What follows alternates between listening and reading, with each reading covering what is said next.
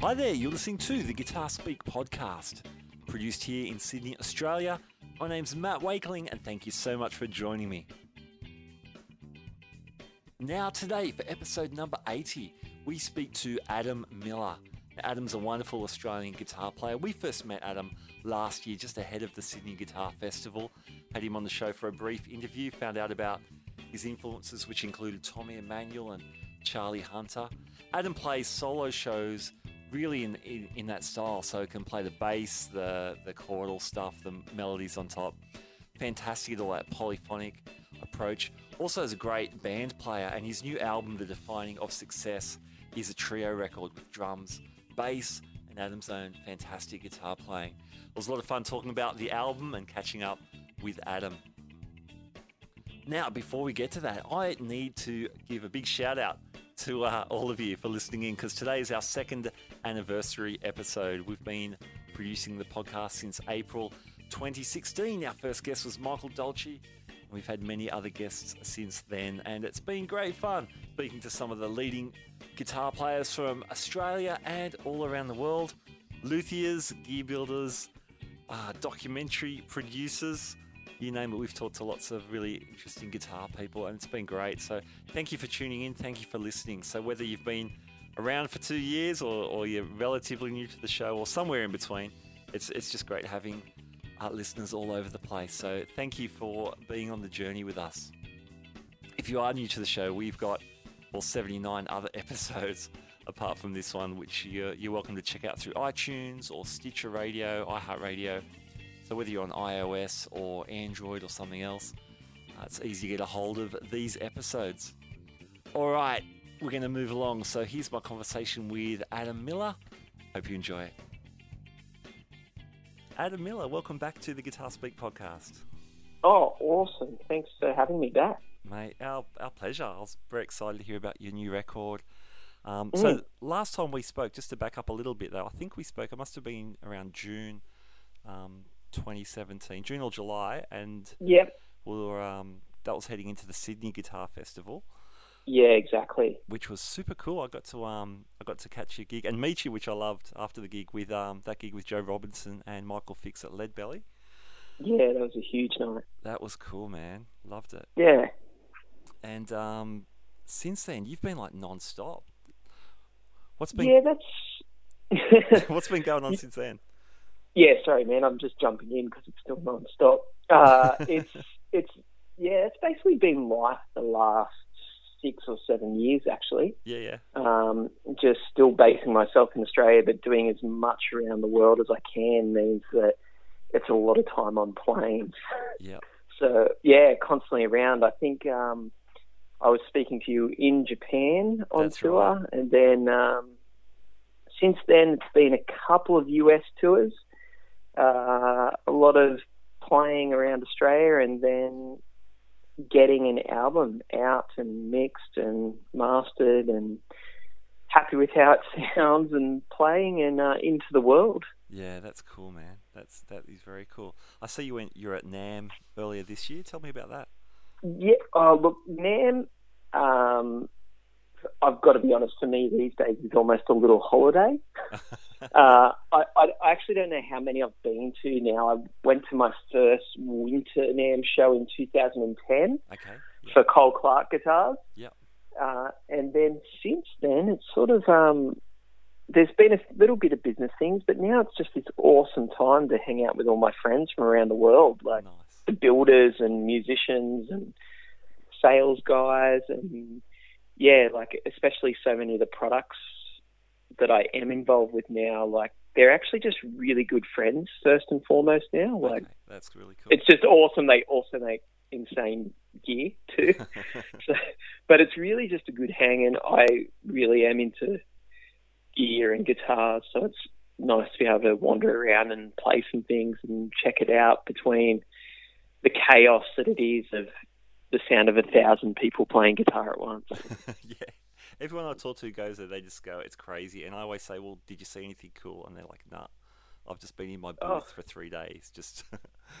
oh, if, yeah, definitely. If, if you're working for a company, it's a totally different thing. Sure. My first time, I was pretty much stuck to the booth, and I was, uh, you know, I think I got out for maybe 20 minutes each day to look around. But Yeah, it would, right. it's uh, when when you're free as I am these days of just to wander, and I have a few performances a day to get around to, but it's still not very stressful compared to those cool. early days. But you definitely get to see a lot of things and just meet up with people. Um, you know, a lot of people get over the whole business side of it and the amount of guitar playing on, but I love it. It just sort of seems like, you know, music's still alive and that sort of thing. And the fact where, yeah, there's so many people there in one place doing it and hanging out because I think it's like 200,000 people go Wow. over the space of the uh, like three days. four days. Four days. Wow. Four days. So pe- that's I think that's attendance and the people actually working there as well. But it's yeah, it's so cool just to and it's all different, you know, styles of music happening around. Like there's this weird mariachi metal band I've seen going around that play metal songs but in a mariachi style with a proper mariachi outfit. and cool. yeah, yeah, it's just it's it's an amazing place, and yeah, if uh, if anyone listening ever gets a chance to go, don't let someone that's bitter about it from going too many times talk you out of it. It is incredible. That's awesome. I guess I, I should. My disclaimer is the people like the guests on my show. I don't know if they're bitter, but they just they just say it's crazy. So maybe- yeah, yeah, I so think it's, like a bit of both, and I think sure. You you know like sometimes when I'm performing there, like it's sometimes it, it is a lot better from a distance than it is in real life. Like Yeah, basically, I'm playing at a insane volume. I still can barely hear myself because there's 25 other people with. Marshall, you know, quad Yeah. boxes spaced at me, Yeah. shredding as well. So it's yeah, I yeah, I just really like it still. So That's great, man. Um, yeah, Now we're gonna we're gonna get to your your new album, the Defining Yeah. of Successful, which I'm really I'm loving the album. Really excited to talk about that. Um, and I think that will lead us to some nerdy gear talk as well as totally. composition. But who are the some of the com- some of the companies you're working with? So when you say you know hanging with these companies at now, Oh, who, who like some of my closest friends are like Two Rock Amplifiers, Oh yeah, cool. um, or Nik Huber guitars. Yeah. Uh, at the NAMM show, uh, like there's a few others I've sort of do work some performance for, like D'Angelico and Yeah. well Seymour Duncan, who are all really great friends now. Yeah, I saw you there. Uh, cool. Saw the pictures. And then um, yeah, and then a lot of the just the the small builders. I've just always had um, a close relationship with a lot of so the guys making hand making acoustic guitars that build like 10, 12 a year, wow. that sort of thing. So um, you know, a lot of them are really good friends, and any opportunity I can help to you know get guitars into the hands of people that you can. Like I can't buy them all, so Yeah. but it's uh, all that sort of stuff is very cool to just. Uh, there's a particular like a young guy out of LA named Isaac Yang, who um, is uh, just 30, which is pretty young for an acoustic guitar builder. He's developed like a huge reputation, that just makes these guitars that are a work of art. wow. But you also want to scratch them to death because they play and sound so good. Yeah. That's cool. I see you met um, a friend of our show's, uh, Greg Mara, while you were over there. Oh yeah, Greg. Greg and I go back a while. We have a mutual friend who's another guitar builder, actually, Okay. uh, by the name of Frank Falbo, who has his own company called Falbo Guitars. Yeah, yeah, I've heard Actually, working on. Uh, yeah, he's working on uh, the Tosin Abasi. I don't actually know how to say his name. Oh, okay. I've read yeah, it so many times. Do you know? Uh, I, I assume Tosin? that's how it goes. I don't know. I've never, Yeah. I've never tried to pronounce it live. I always just yeah. I've never had to say it. Uh, yeah, same thing. So I just second guess myself, but he's making his guitars. But Oh, I met Greg okay. through him. So Oh, nice. yeah, There you go. Small world. it is. Hey, as we speak, today's February the. No, it's not. It's April. today's April the eighth, I think, in in Australia Yes, at the moment, and you're about you're about to head off to the states tomorrow. Um, Yeah. so what's happening in the states? So playing wise, aside from NAMM, what what are you building over there? Are there particular? Well, parts of I've the been country I've just been touring pretty heavily there for six seven years now. Yep.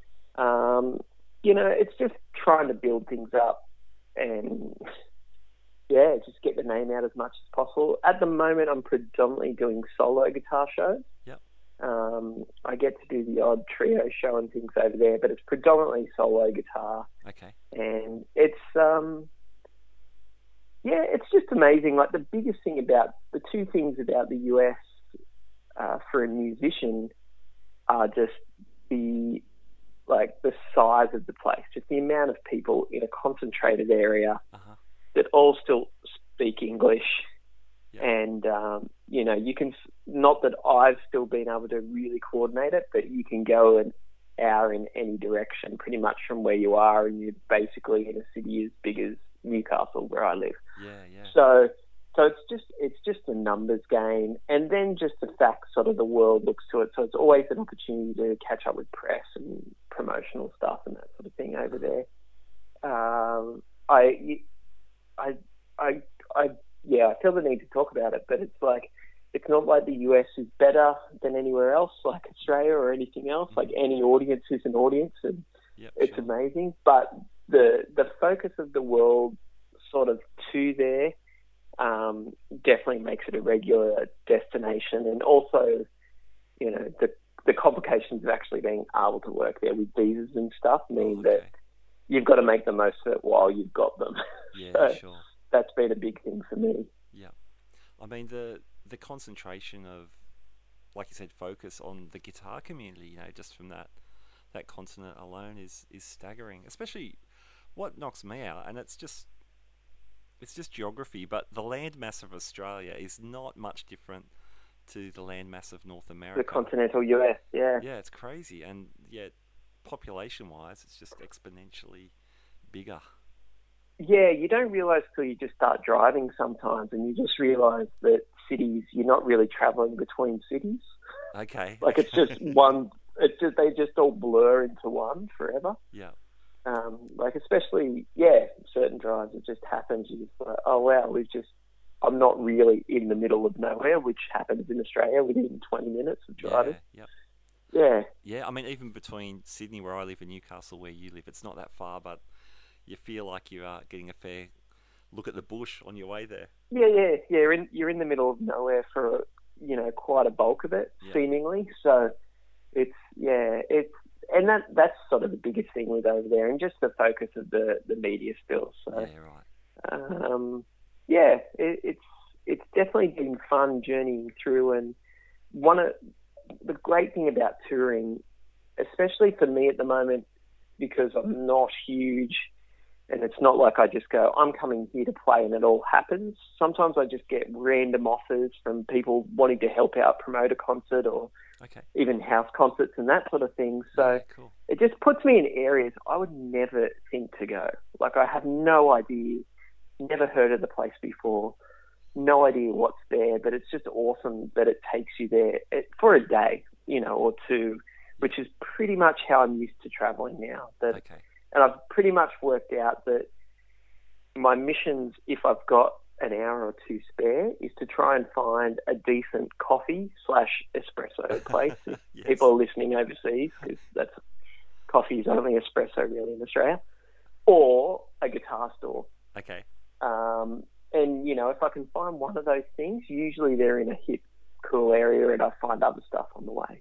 Yeah, nice. That's awesome. So that's you know that that that's just become my my touring slash uh, vacationing plan to check out places, Yeah, nice. find coffee and guitar stores, and That's- you'll find like-minded people as well, which is also good. Yeah, for sure. Well, what is Mm. some of your favourite spots for the, either of those two goals? Um. Oh well, let's. Guitar stores is terrifying. Yeah. There's definitely been some, you know, pretty amazing finds over the years. Uh, one of the first ones, actually, because this is just an awesome story. My very first trip to the US by myself, sort of just as you know, mid twenties, just having a look around. I wasn't playing Mhm. really. Uh, but just sort of checking it all out, I went to Rudy's music shop in New York, New which is a yeah. bit of a bit of an institution um, still, and uh, was unfortunately the last store on the famous 48th Street where all the guitar stores were Guitar Row, I think it was called for a long time. Um, and they had to close that store down recently, and they've moved in this other one. But Okay. just just going in there and kind of like I'd seen that store in magazines, and I I remember especially seeing it like in a making of a John Mayer album video Okay. where he went in one day to you know try some guitars. So Yeah. just being able to go in there and just hang out, and then you know the guys in there were super welcoming and lovely, and I actually so the story I was talking to him about going to see Les Paul.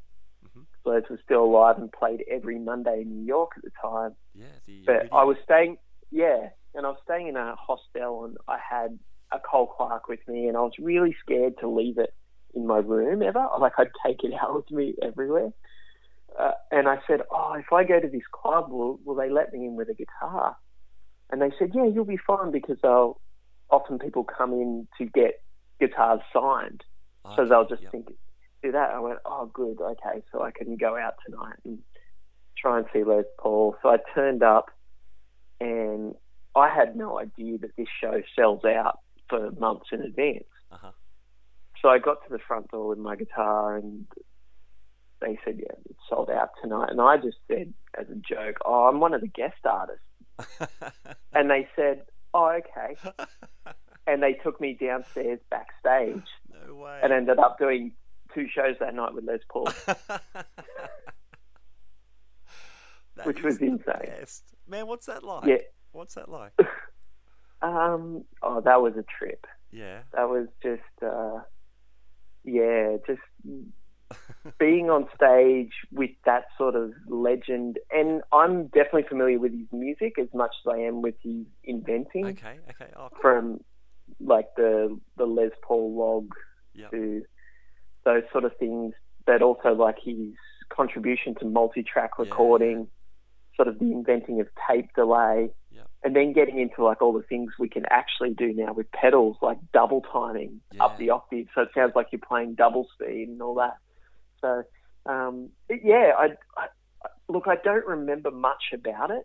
Um, I remember talking to Les about a lot of different things like pickups and that, and the you know the couple of things I did get away from it was Les was before he went on stage and called me up. He just said, "Remember, no one cares about how good you play guitar. This is a show. So put on a show for the people." Okay. Okay. Um, and that was that was really amazing. Yep. And then second of all, it just sort of I was at a stage, you know, mid twenties where I'm like, okay, maybe it's time to grow up and get a real job and you know move on from this. But uh, that night was a real turn in me going yeah. coming back to Australia and really actually sort of upping things and Okay. yeah, taking it actually more seriously. Yeah. Wow. So yeah, That's that's the best. That's the best story ever. yeah. So, So you know, good. and that was just from going to hang out in the guitar store because I didn't know what else to do. there you go. Far out. That's so Mm. cool. So cool. All right, man. Well, man, your, your new album's out. We've mentioned it a couple of times. We should talk about this because it's such a great record. Was so so happy to hear from you when and uh, Yeah. really appreciated the sneaky pre-release listen and um, Mm. felt special, man. And it's it's great. So, yeah. what's what's the process? Because you've done this is probably your first solo album in around four years. Although you, I know you did uh, some collaborations Yeah. as well. Yeah. Yeah, it is. It wasn't meant to take that long. It was actually meant to be out in 2016. Yeah. Um, and we'd uh, done some sessions for it, but then not long after, I broke my arm Okay, in a mountain biking accident. that's not cool. So it sort of, yeah, put me back for a while of just getting sort of back to where I needed to be. Okay. And then the the guys on the album, so the album's a trio record, Yeah, yeah. essentially. Uh, and but they are also so insanely busy Yeah. that it was uh, really hard to coordinate recording it after that. So the um, the drummer on the album is uh, Don Borzestowski, Mhm. Who uh, I started, who's from Newcastle as well. I started playing with him, I think, when he was about 19, Okay. and we just started doing predominantly duo stuff together Okay. Cool. and so and we just sort of developed this thing, just this style and this way of playing and playing off each other just from doing local gigs predominantly. We did a little bit of touring in Australia, but it was predominantly just these little corner of the bar gigs that just turned into hundreds of people turning up all the time for them. Cool. And then, um, and you know, fantastically for him, he's developed into one of the finest drummers I think in the world, and he's now the drummer in Gang of Youths, Okay. and and has been for well three or four years now. So um, he's off touring the world with them. Mhm. Um, and especially last year, he wasn't in Australia very often. So that, that presented some challenges. And then my bass player is uh, one of my best friends, and we grew up playing together. okay. Uh, his name's Mitch Cairns. So he grew up in Newcastle as well. He's now based in Melbourne. Uh, and he's uh, the bass player and producer for Russell Morris Okay. and for Leo Sayer. Yep. And so he's uh, constantly on the road as well and been working in the studio. So just just juggling all that and getting it together was uh, a bit of a mission. But we, I don't, over the last few years, despite all of our touring and crazy stuff, we've managed to do like maybe three or four shows together a year. Okay. So, which which doesn't sound like much, but Yeah. for us, it was enough to really develop, I think, something really special. So Yeah, it was really important for me to capture those guys on this record. Fantastic. Oh man, I love the rhythm section. I don't even like using that term because there's such great interplay. It just sounds like the three of you are. Yeah, like those guys are just yeah, just amazing. So, um, and we've yeah, sort of over the time developed this, which happens in quite a few of the songs on the record, where like it is a guitar solo, Yeah. but there's so much going on from everyone else, and like calling and answering and responses, and it really becomes a band solo. So it's yeah, yeah. that that's been really fun, just sort of developing that and working it out, and uh, sort of I channeling it into an into an album as well, which which was a bit more of the challenge from going from at gigs playing these songs for 10, 15 minutes to sort of condensing them down Okay. to the three to five minutes for um, for a record. Yeah, right. When you Yeah. talk about band solo, that the song "Fight," especially like the second half of that tune, is, is great. The way you guys are. Yeah, I Yeah. guess that's yeah. So that that one does have a guitar solo, and then there it does go into a drum and bass solo. But the second part of it is sort of this whole thing where I start stabbing chords. I think in my head it's almost more like a horn line Okay. than a than a guitar line, and then yeah, and then Dom will play drums off that, and then Mitch just yeah follows and sort of weaves everything together in the middle on the bass. So yeah, it's it's it's really cool, and um, yeah, yeah, don't know what else to say about it. It's just just pulling that all together. Um, for the album was just a little bit tricky as far as everyone's times goes to make it work. And Yeah. broke an arm. Like Les Paul, he broke his arm too. So you know. Yeah, well, that's how it is.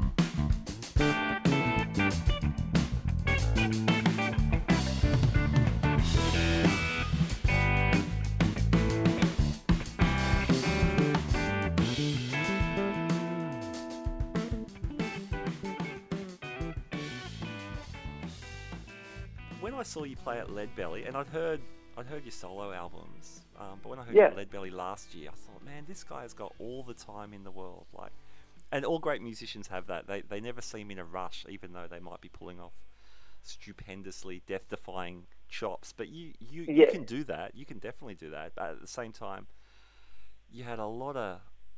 You really just took your time to build your grooves and things, and I love that. And you seem to have translated that into the band setting as well, and, and in your writing. Is that something you're conscious of? Yeah, definitely. I think it's, and actually a lot of it came from breaking my arm Okay. that a, a little while ago because that really slowed me up, and not just it was immediately because actually the week after I broke my arm, I had to tour Europe, Okay. and so well, it wasn't it wasn't a I, I should clarify it was a fracture, so it wasn't actually the bones weren't completely displaced. sure. that I was in a lot of pain outside of that. My wrist could barely turn over into the position to hold a guitar. Mhm. Actually, I I had to teach at the University of Newcastle the next day after I broke my arm, and I was holding my guitar like a cello Oh wow. There's to teach a couple of things. oh man. What's wrong Uh, with the teacher today? Um, I, yeah, I don't know if you have you mentioned was it your right or left left arm? it was my left. Okay, okay. So Yeah, so I mean, either way- hand. either way, it's bad, isn't Yeah. it? But yeah, left arm. That's Yeah. But yeah, so having to go out and play hmm while I was in sort of severe pain really changed my set Okay. and also changed some songs because I could play, Yeah. but it was, you know, certain things were painful or stressful. So a lot of the the flashy, fast stuff sort of went, okay. especially for those shows, Yeah, and then sure. it was focusing more on the other songs, and I just didn't think it would go very well anyway. And I found that people were responding to the music better, and actually, I was like, oh, I, I like playing this better than trying to cram everything in and shred and show everything I can do in every song. So it really it did focus things, you know, more back into the song and more back into sort of the the bare minimum of what it could be. Okay. And so, uh, and then translating that, especially from someone that does perform solo a lot, and then letting go of a lot of those duties for a trio, not trying, it gives me this ability to, the way I think about separate parts is, is that a lot on the album, I've got a melody and almost a, a rhythm part. While the bass player is going, but they never really happen at the same time. I'm not really playing multiple parts. It just works into this picture that seems bigger than it really is. Yeah, yeah, yeah. I think um, home, like the first track on the album, might be a good example of that because you've got your Yeah. melody, you're kind of responding with with some chordal stuff.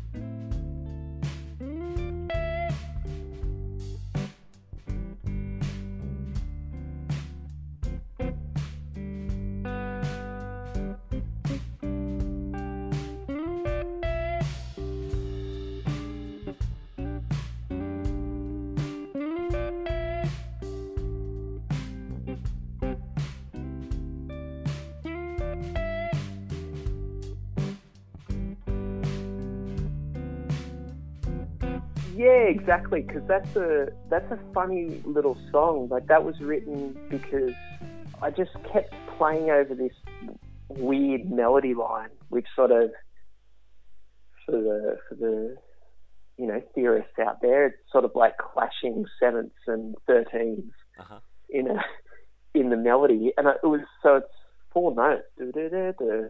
So that whole melody is just that repeated. And I was writing it the afternoon of the show, and I just went, "Oh, we don't really have much of a blues in the set anymore." So I kind of just put that melody over a, a blues progression, Mhm. and then I kept expanding on substituting chords through the blues progression. So it ends up that it's this 24 bar blues. Nice. Uh, yeah, and so there is a lot of space because it's just this melody that just repeats. So the only way you can hear that the chords change is if I actually manage to play the chords as well and fit them in all the space. So, Okay.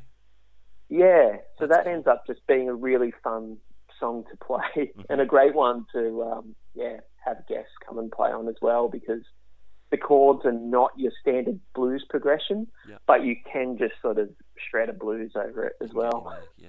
Yeah, Nice. There's some great Hmm. overdubs on the record. Um, they're very subtle and, and, and tastefully done for the for the most part. There were some really obvious ones I'll, I'll get to, but so again, if we can Yeah. stick on the track, home, Yeah. some beautiful tremolo going on. What's what are you using for that?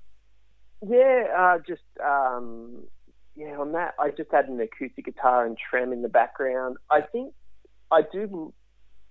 I I sort of wanted a little bit more of a bed to play on, but I didn't really want to get a keyboard player in. Yeah, yeah, So I really wanted to try and create sounds that were like more of a more keyboard sort of sound out of the guitar. So I think you know on that song it's just the Strymon Flint being a trem okay, and just really simple uh, sort of voicings and parts, close voicing. So it sort of sounds almost like someone playing Rhodes. Yeah. More rather than um, a guitar trem going on, and Yeah, it's similar sure. with the guitar part, the acoustic guitar part. In that I think I used my fan fret Traugott okay, uh, acoustic guitar, which part of the whole fan fret thing as well is that it, every note is really clear and it almost sounds like a piano. okay, And so, really, except for right at the end of the song, like I didn't strum the acoustic guitar like you normally would. Yeah. I sort of just finger picked out the chord voicings again the way someone might just play them on a piano and sustain them out. yeah, nice, Yeah. nice. Hey, funny you mentioned that keyboard sort of approach. One of the tracks later in the album, it might be Lawn. I can't. Oh, the name. Yeah, yeah, probably that. The start of Lawn. You you're clawing these clusters of chords. Is that?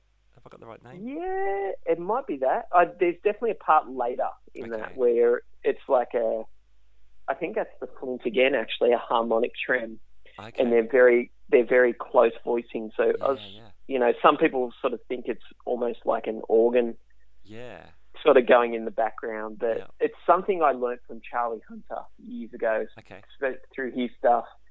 Um, where he uses the rotary speaker on the guitar side, Okay. and just how you attack the notes, like very with a real lack of dynamics in a way. Yeah. The Because essentially, yeah, because it's like an organ where it doesn't Yeah. have dynamics unless you actually hold the volume pedal. So you just sort of attack it and you play all the notes at the same time, which is a bit unguitar like as well. There's no Yeah. flamming of the notes, so Yeah. you just by finger picking it, you get that real organ sort of sound. Yeah. I mean, the evenness of it. That I was.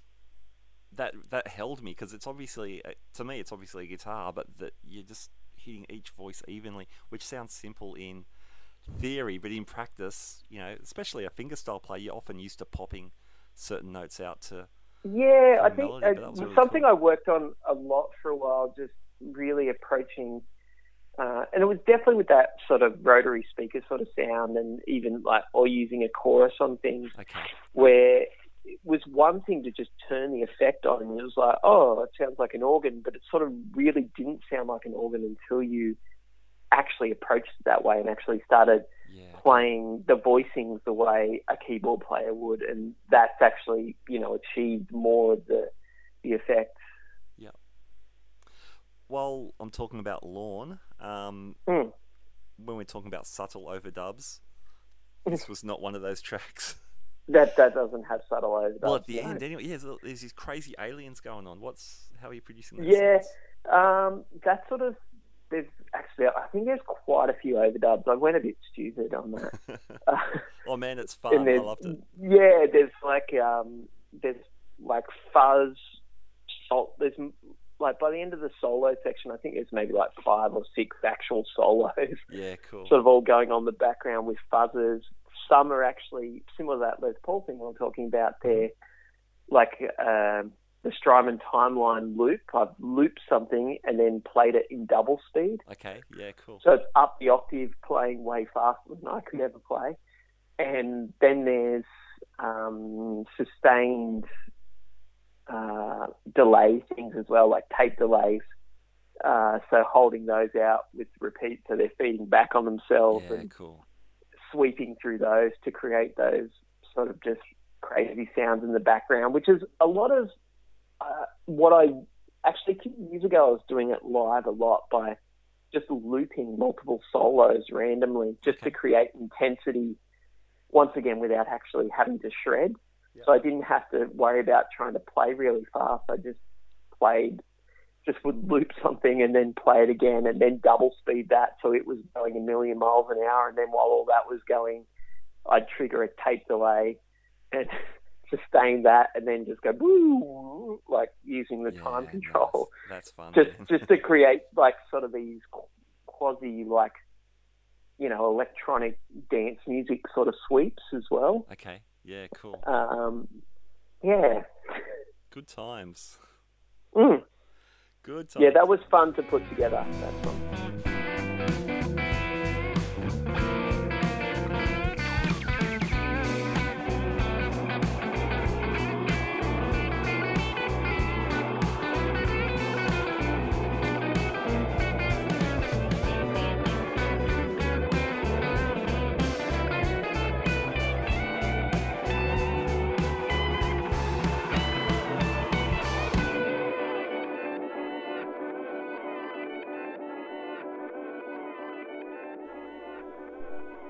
Produ- the whole thing, the production's beautiful. I'm going to ask you about the guitars, but the drums, man, they're, they're so warm. Who, how'd you? What's your Yeah, benchmark well- for drums? They're just beautiful tones. Well, I actually did. Yeah, I did record the album. Yeah, nice. So thank you. um, a lot of that is just Dom. That's just how he sounds. Uh, Yeah, nice. Most of the album is about four microphones on the drums. That's Okay, it. nice. Like kick snare, Beautiful. two overheads, predominantly in like a Glyn Johns array for those in the know. So it's like instead of it being two over the top, it's sort of one in front and one behind the floor, the kick Okay. drum. okay, but- Yeah. So it just creates this big open sound Yeah. and and takes up a big expansive part of the mix as well to be able to sort of do that. Um, I think I started working as an engineer and recording stuff in the late 90s. Okay, yeah. And it was in those days where you couldn't get multi channel sound cards Okay, yeah, and yeah. things. So Just get a from the very card or something. start, yeah, I think I, I managed to buy like a Rode NT1. I think they were like eight hundred dollars or something when I got it. Yeah, They were a fortune. And then, so that was my good mic. So to record drums, I would always just put a, usually throw a mic into the bass drum, Yeah.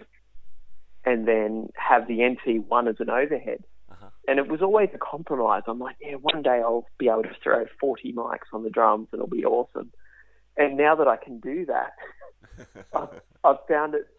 I I developed such a way of recording drums with that sort of thing that, yeah, it just became that was the uh, the sort of um, I just stuck with recording things that way. yeah, cool. And it's you it's really nice to just yeah keep it simple, and especially with a drummer like Dom who has an amazing balance of the drum kit already. Yeah. Like you know when when a floor tom or a tom needs to stick out, he hits it that way. Yeah. And his cymbals are naturally balanced where they should be instead of being too loud. So Uh-huh. it does. It's you know it's it's as much the performer as it is the uh, the technique for those sort of things with drums. Yeah. That's great. It's, yeah, really earthy Mm. and, and beautiful. Are you guys tracking? I imagine you're doing a lot of the tracking live as a trio. well, this this is the secret. Uh, unfortunately for this album, we didn't get to do that Okay.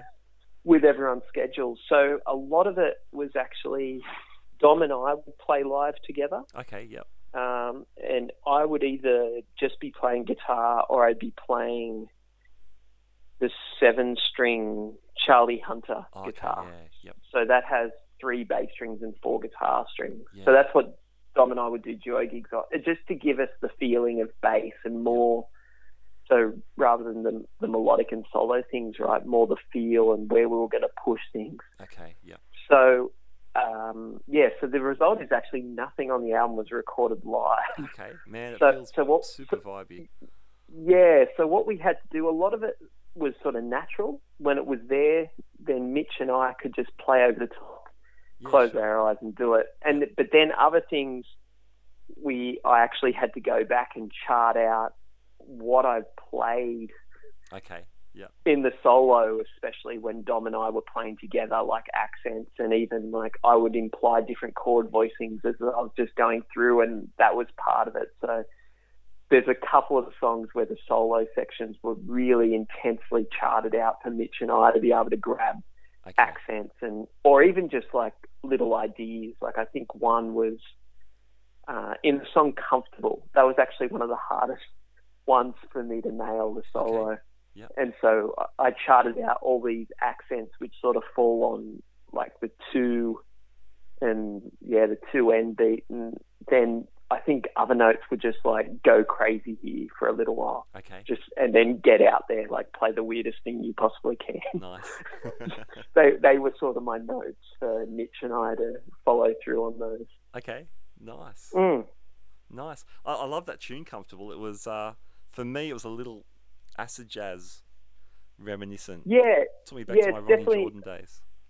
yeah, nice. Yeah, it's got that flammed like hip hop beat to it, which was actually just the start. I just I think I heard a Christian Scott tune. Uh-huh. Um, Christian Scott's a New Orleans trumpet player that just had that but the the glack, the the glack. Yeah. that flam thing. And as soon as I just was, I had that idea in my head, that whole progression just flowed out. Nice. And and occasionally we've played it where we solo over the whole progression of the song, and it makes it quite complex. But on this, we just actually went back to A minor to D7, you know, the classic Yep. acid jazz jam Yeah, progression. man. really, Dorian just to, uh. Yeah, just to sort of uh, make it a little bit easier to digest. I think my my feeling with that song, and especially in calling it comfortable, is that it is slightly uncomfortable. Uh-huh. Actually, a lot of people, depending on their music listening, like just can't get their head around it, which I think is sort of funny. I felt very comfortable on that track, man. Yeah, nice. interesting. We it's interesting with the titles. You've given all the songs one one word titles, and the album is called "The Defining of Success." Are those titles Yep. your your idea of success? Well, they're they're not. They're the journey of it, and that's that's sort of been this the idea of that. You know, I the idea of success is always changing and developing, and that's why it's called the defining of success, and not the definition Yeah. Okay. of okay. success. Um, and it's something I talk to a lot of people about, uh, like definitely like younger artists as well, but even people like my friends who who are my age, like late thirties, and just changing and flowing with the world and what's going on. It's it's always different to to work out, you know, when you think you've sort of made it, or if you've still made it, or if you haven't started. And all the titles of the songs sort of came around this period of, for me, working it out for myself, Mhm. what it is. Like, am I happy with what I'm doing in life? And also seeing friends and things go through it as well, and how that sort of, if, yeah, affects those. So this, the one word titles were really about trying to expand on a really basic theme, and hopefully, the idea is that people will look at that and then I don't know develop their own from that one simple word. Okay. So you know, and certainly getting into it, like what love is and what it means to you, and what Mhm. what it necessarily sort of looks like, and home. The concept of home is Yeah. an endless topic. Um, habit is a you know sort of very personal one, and you know that can be sort of anything. And for me, it's written from something very simple and stupid that I just started doing and can't seem to stop. Okay. But it's like drives me insane. yeah. Uh, and then yeah, and then even, like lawn, for example, really is about. For years, I lived in this house that had almost like a little property. Like it took an hour to mow the lawn, Wow. but there was something really soothing and fun about actually getting around to doing it and just like pushing a lawnmower around for for an hour or two. Yeah. That was like, yeah, this is cool. um, guitars. The guitar tones Yeah. are great, man. Um, let's work backwards a little bit. There's some slide parts. There's a couple of slide parts. Yes. What okay, so that is on? Well, that is another guest on the album. Okay. So that is uh, a good friend of mine, Jason Lowe, and we did a little EP together actually a couple yeah, of years couple ago. yeah. that we put out. Um, Jason also played on my last record, just on a song, Mhm. and I've produced and worked on his own records for a long time. Jason actually is more of a folk singer, like sort of more in the vein of like Bob Dylan, Joni Mitchell. But he has this incredible gift for playing lap slide. Yeah, nice. So, uh, and a couple of the first shows we did, um, playing these songs, I just got Jason up for a couple of songs. I, he was just in town. He hadn't been actually in Newcastle for a while, so I just got him to jump up with us, and they sort of that those parts sort of became integral to the song. So I really wanted him to get on it. So um, they ended up being recorded really quick in the end. I think they were done in 20 minutes after we finished mixing his new album, okay. Okay. which I, uh, and yeah, he plays like a Cole Clark. Uh, what they called a violap oh yeah, yeah. that Cole beautiful. Clark made for a while, but sort of a Weissenborn, sort of a Yeah, it's a solid hollow, body thing. hollow body. Yeah. Yeah, with a with a horseshoe pickup in it, and Okay. Cool. I think I just had him playing into my old Mesa Boogie Okay. Nice. Mark II. Man, Yeah, sounds great. yeah. He takes a little solo. Is it on Habit? Is that where he takes a Habit, he has this great solo, Yeah. yeah, um, which is just su- super melodic to the Yeah. point now where I've sort of learnt his solo. oh, nice. And he, so when I'm playing it without him, I sort of incorporate his solo just into the chords through there, and it's cool. it's just it's really become part of the song Yeah. Nice. Yeah.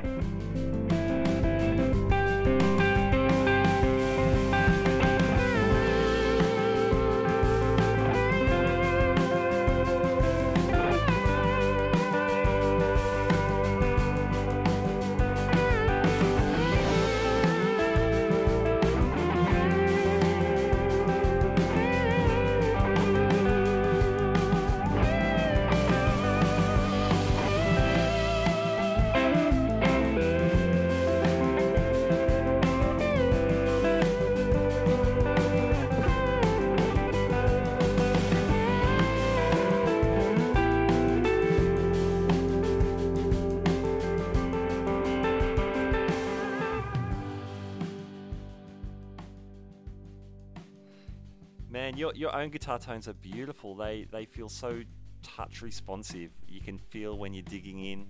Um, there's a little bit of breakup on on a lot of the tones. Um, Yeah. And then when you back off, you know, there's this this very soulful, clean kind of thing. How are you getting those tones happening? Yeah, there's a few different things on the album. So there's uh, there's only two guitars I played. Yeah. Uh, one is my Nik Huber Rietbergen. Okay. Yep. So, so, so Nik's a builder from Germany, Yeah. and basically the guitar looks like a giant 335 size telly, Yeah. Yeah. Um, I've seen it. I've, yeah. I've seen and that's basically what it is. Like it's actually it's still long scale length, so it's not short scale. Yeah. And then I've got in that two Lollar gold foil pickups, which Uh-huh. are single coil. So when you when you actually hear it played and you feel it, it, it feels like a big telly to Okay. play. Cool. But it it just has this glorious sound. I'd I'd waited for that guitar for like seven years, yeah. and I was really scared to get it. Uh-huh.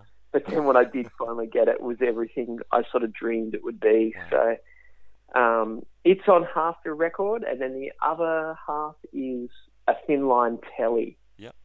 uh, that I built from parts. Okay. So it's got it's got an MJT thin line body.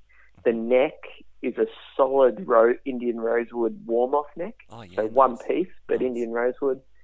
And probably the little secret in it is it's got a fire, a Seymour Duncan Firebird pickup in the neck Okay. position, which is actually super glued to slabs of rosewood again that are super glued to the body because I accidentally broke the tabs off the pickup installing it, and I wanted it to work. Yeah. So um, that's my little tonal secret: Nice. super gluing the pickup into the guitar. Kids, That's how you get the Adam Miller sound. Yeah, so so those those two guitars have really been my mainstay for quite a while now. Okay. Um, and then I guess just slight variations on a Telecaster. Yeah. Okay. Um, and then the amps used on the album, I used two amps. Um, I used my Two Rock Classic Reverb signature on everything but, let me think, it was Drugs and Sleep, which I used a 60s Fender Vibro Champ on. Okay. And they're both super clean kind of tones, aren't they? The the Vibro Champ? Yeah. No, actually, they're pretty dirty. Okay. They're, thinking- they're like they're just a little gritty. They're a bit ugly. Maybe I'll go back to um, front. I think bits of drugs may- sounded clean to me, but perhaps. I think it does, but by the time it gets through, it's it's a bit gross. Okay. Which is what I like about the, that little amp. It's Yeah, sort yeah. of it's not like the tweed champ that barks straight away. It's Okay. sort of it's got this guise that it's clean, and then it sort of turns to grossness if you just push it a little bit harder. Especially with my guitars that have slightly hotter pickups Okay. than like your traditional tellies, I guess. So. Sure. Um, so those were basically just, yeah, the I think the Strymon Flint reverb in front of that, Yep. and that was it for those two songs. The two rock uh, rig was a little bit more, just a couple of different overdrives depending on the song. Okay. Um, there are a few songs that are just straight clean, Uh-huh. like uh, maybe or most of love, Yep. except I switch on a, a Vemuram Jan Ray Oh, okay. Nice. uh, for a bit of overdrive in that one. Yeah. Comfortable is definitely just all the two rock clean. okay. Um, and I don't record very loud. I, Okay, I, yeah. I find I'd never really play that loud. Um, well, I think I am pretty loud, but you know, it's not like I'm cranking amps to 12 o'clock on the master volume. Like the master sure. volume on my amp is actually like, and even at shows is only ever really around nine o'clock. Okay. Yeah. So, uh, or maybe less. So I just I I recorded the album at that volume as well. I think because I'm just used to that volume. As soon as I turn it up more, it actually feels too intense to me. Okay. So I had to use yeah, like the two rock breaks up just a little bit in the front end if I play a little bit harder, but um, a lot of the touch sensitive stuff came from uh, this pedal called the Nordvang Number One Overdrive, Okay. um, made in um, I can't think of where it's made now. Uh, a guy Henrik Nordvang. Um, oh, it's in Europe. I've lost the name. Yeah, Oh, I'll work it out. That's all cool. I guess with the Yeah. volume thing too, though. Once once you push these, once you push your tube amp a bit, you're getting more compression, which a lot of people like. But for you, it, to my ear anyway, hearing the record, it sounds like Yeah, it's such a big deal for you to be able to drive to really play the amp with your um, with your touch. yeah, and look, that that is the whole two rock slash Dumble thing. You know, like that's that is really where they win is that they have this incredible sort of compression all the time to them. Uh huh. It's not it's not obvious, but there's something about the way that when you play a note that it responds back Mhm. that you I really haven't found in any other amp design. I would say like there's there's a few different companies that can make it, and obviously I have a long history with Two Rock, but and my current amp is unbelievable. Yeah. Uh, but it's just yeah, that feel is always there, and you know it's it's so beautifully responsive and so much sustain. Uh-huh. Like that, sometimes you would think that there's like crazy amounts of overdrive on, but it's not. It's, yeah, it's really incredible. Awesome. Awesome. Mm. Man, when you're touring, what what will you do for for gear? You're probably limited in some ways as to what you can. Uh, in, internationally, I'm definitely uh, struggle for gear a bit. I have a two rock that lives in LA. Okay. I have two rocker in Northern California, so I can usually get some things from them. Okay. Yeah. pending time as well for me of how much time in between things. On the road for an electric guitar sound, I'm basically touring with the Flint for reverb Mhm. uh, and a trem, just so I've sort of got those sort of consistent things. And I use an Ethos Clean preamp, Oh, okay. Yep. um, which is another sort of Dumble simulator Yeah, pedal, yeah, I guess. true. So are you running Um, that direct to a PA? Yeah, it's just it's been sort of a little magic box of, Nice. and especially when I'm playing solo, it's like that can go direct to PA. Uh-huh. It can go into the effects loop of another guitar amp, Yep, sure. Um, and sort of have still that preamp sound, but maybe with a tube power amp still and speaker. Yep. Um, it can go straight into another amp and just sort of make it better. If the amp I've got's pretty good, there's a switch that turns it sort of into an overdrive pedal then. Okay, So nice. it's it's my little uh, get out of jail free card. Very cool. Yeah, I I just ordered one. I saw a couple of videos online and just went, oh, I need something. I might as well order it and see how it goes. And I've been actually pretty surprised with that. That's cool. Yeah, it definitely makes my electric guitar playing feasible Yeah, live sure. now. Oh, and yeah, no matter where I go, I can sort of pull those sounds. I, reckon you would sound great, even just plugged into a Gorilla practice amp. But I get. I love Gorilla practice amps. NAMM Well, look, 2019. yeah, it's uh, you know the the crazy thing about tone and all those things is you can definitely get super excited about it and and listening to things, and we're all driven by it. Yeah. Um, but I know I end up sort of sounding the same through everything. But ninety percent of why I would play through certain things is for me. It's it's all my comfort. I'm not really thinking about how it sounds to other people Sure. it's it's all about um, yeah, and especially for me because I do play with a lot of bottom end, and I think that comes from playing solo, of wanting to reproduce things. It probably annoys a lot of the bass players I play with, but I you know I like when I hit my low E for it to be fat and round and huge. Mhm. So um, you know I always sort of need some sort of amplification or preamp that can do that for me. Yeah, sure. What about Mm. guitars? I saw her, a hilarious photo you posted um, for a recent overseas trip. I, I can't remember where you were going, but you had a, a guitar. Essentially, you'd un, unscrewed a neck and you were trying to shove the body and the neck into a suitcase. And Yes, yeah. Joys of flying Jetstar internationally. okay, um, what are you going to do? Like, say tomorrow you head off to the states. What um, what are you going to do for your guitar?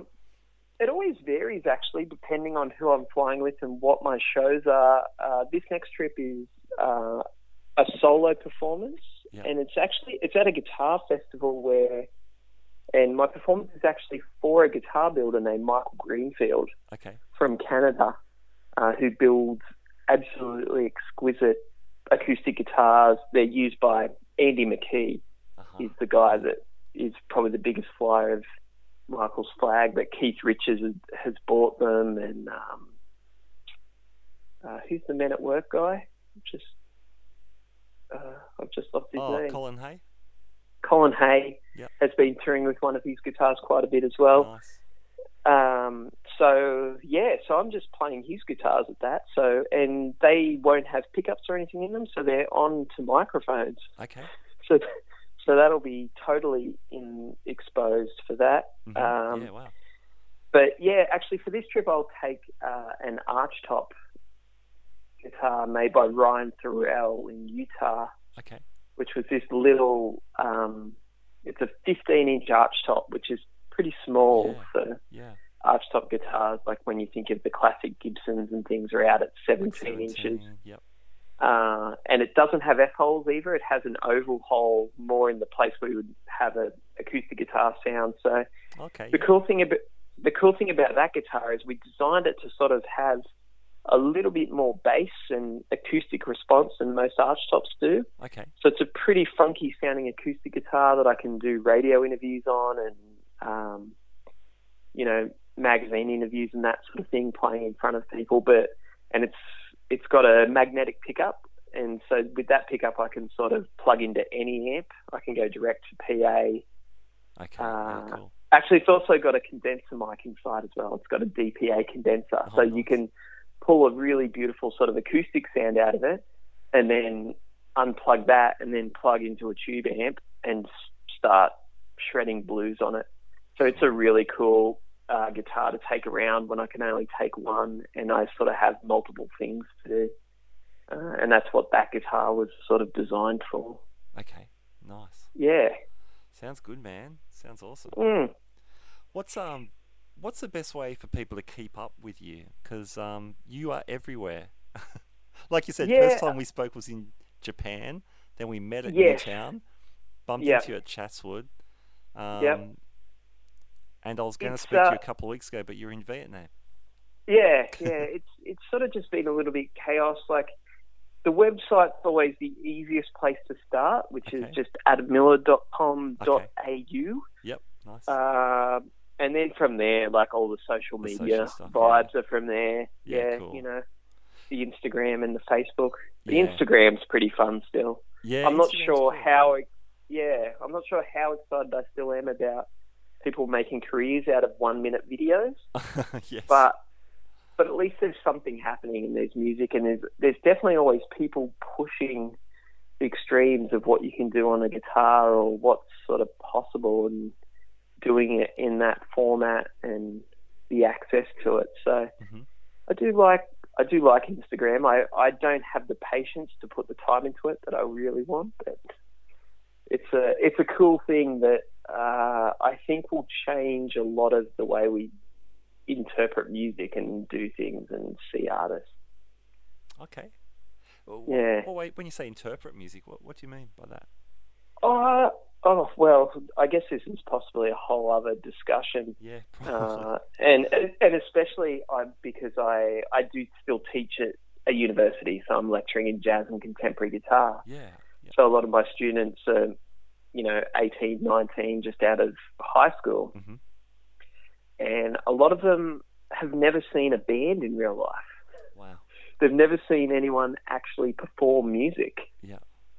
uh, because even I guess just you know the way things have changed, like there's less bands in the corner of bars and pubs these sure. days Yes.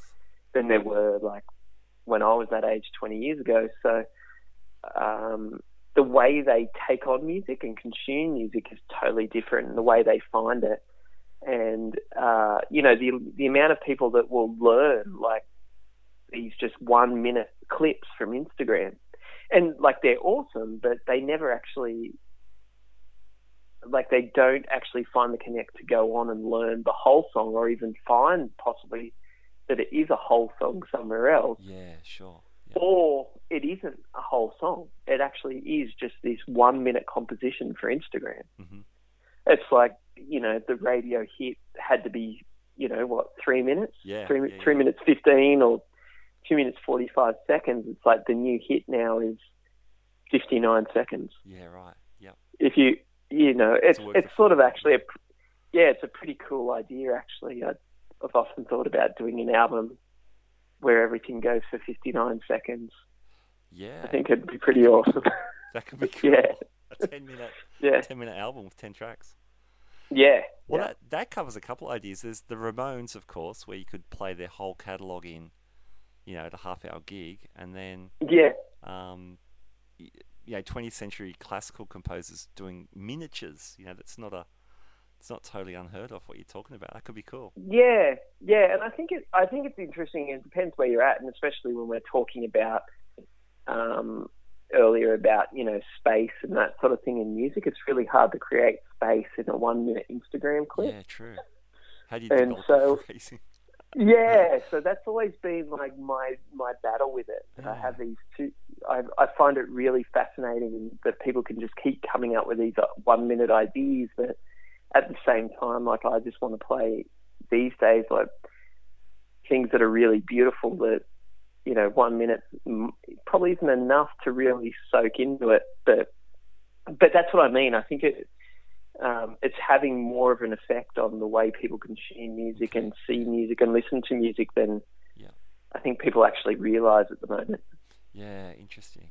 Very interesting. Mm. I mean, the very nature of just scrolling through your phone or scrolling through your app doesn't lend itself to stop and listen to much more than a minute in some ways.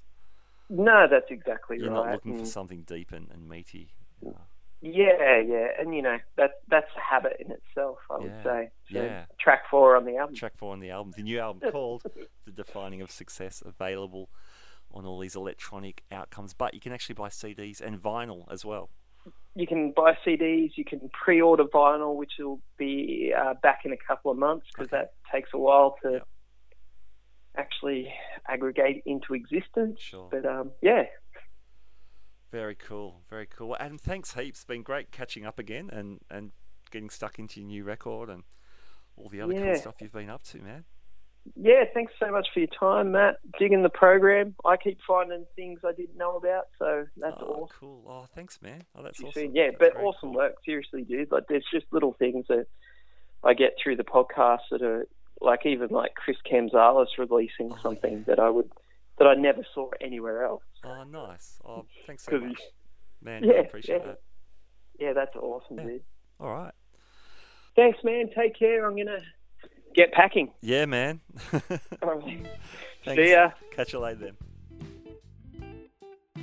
All right, there you go. My conversation with Adam Miller, who is now rushing off to find a guitar sized suitcase to chuck some stuff in, including a guitar. The um the album is so highly recommended, so all those avenues to check it out we spoke about. Uh, I encourage you to do so. The track you're hearing now is Comfortable. We spoke about that during the interview. I love this tune. And my thanks to Adam for giving me permission to run some some excerpts of the the songs um, throughout the podcast today. Remember, you can find us on Facebook or Instagram, and you know it's a huge help to us if you if you're enjoying the interviews. Why not share them through your social media networks? Put up a link or something. Uh, it really helps us get the word out that we wouldn't be able to do otherwise. So uh, that's very very much appreciated. We're also on Patreon if you'd like to support us financially and help us with our running costs as well. That's of course appreciated as well. Thank you so much for joining me. As I said at the start of the show, two years, it's been awesome. And um, yeah, great privilege to bring these interviews to you. All right, my name's Matt Wakeling. You've been listening to the Guitar Speak podcast. We'll catch you next time. Bye now.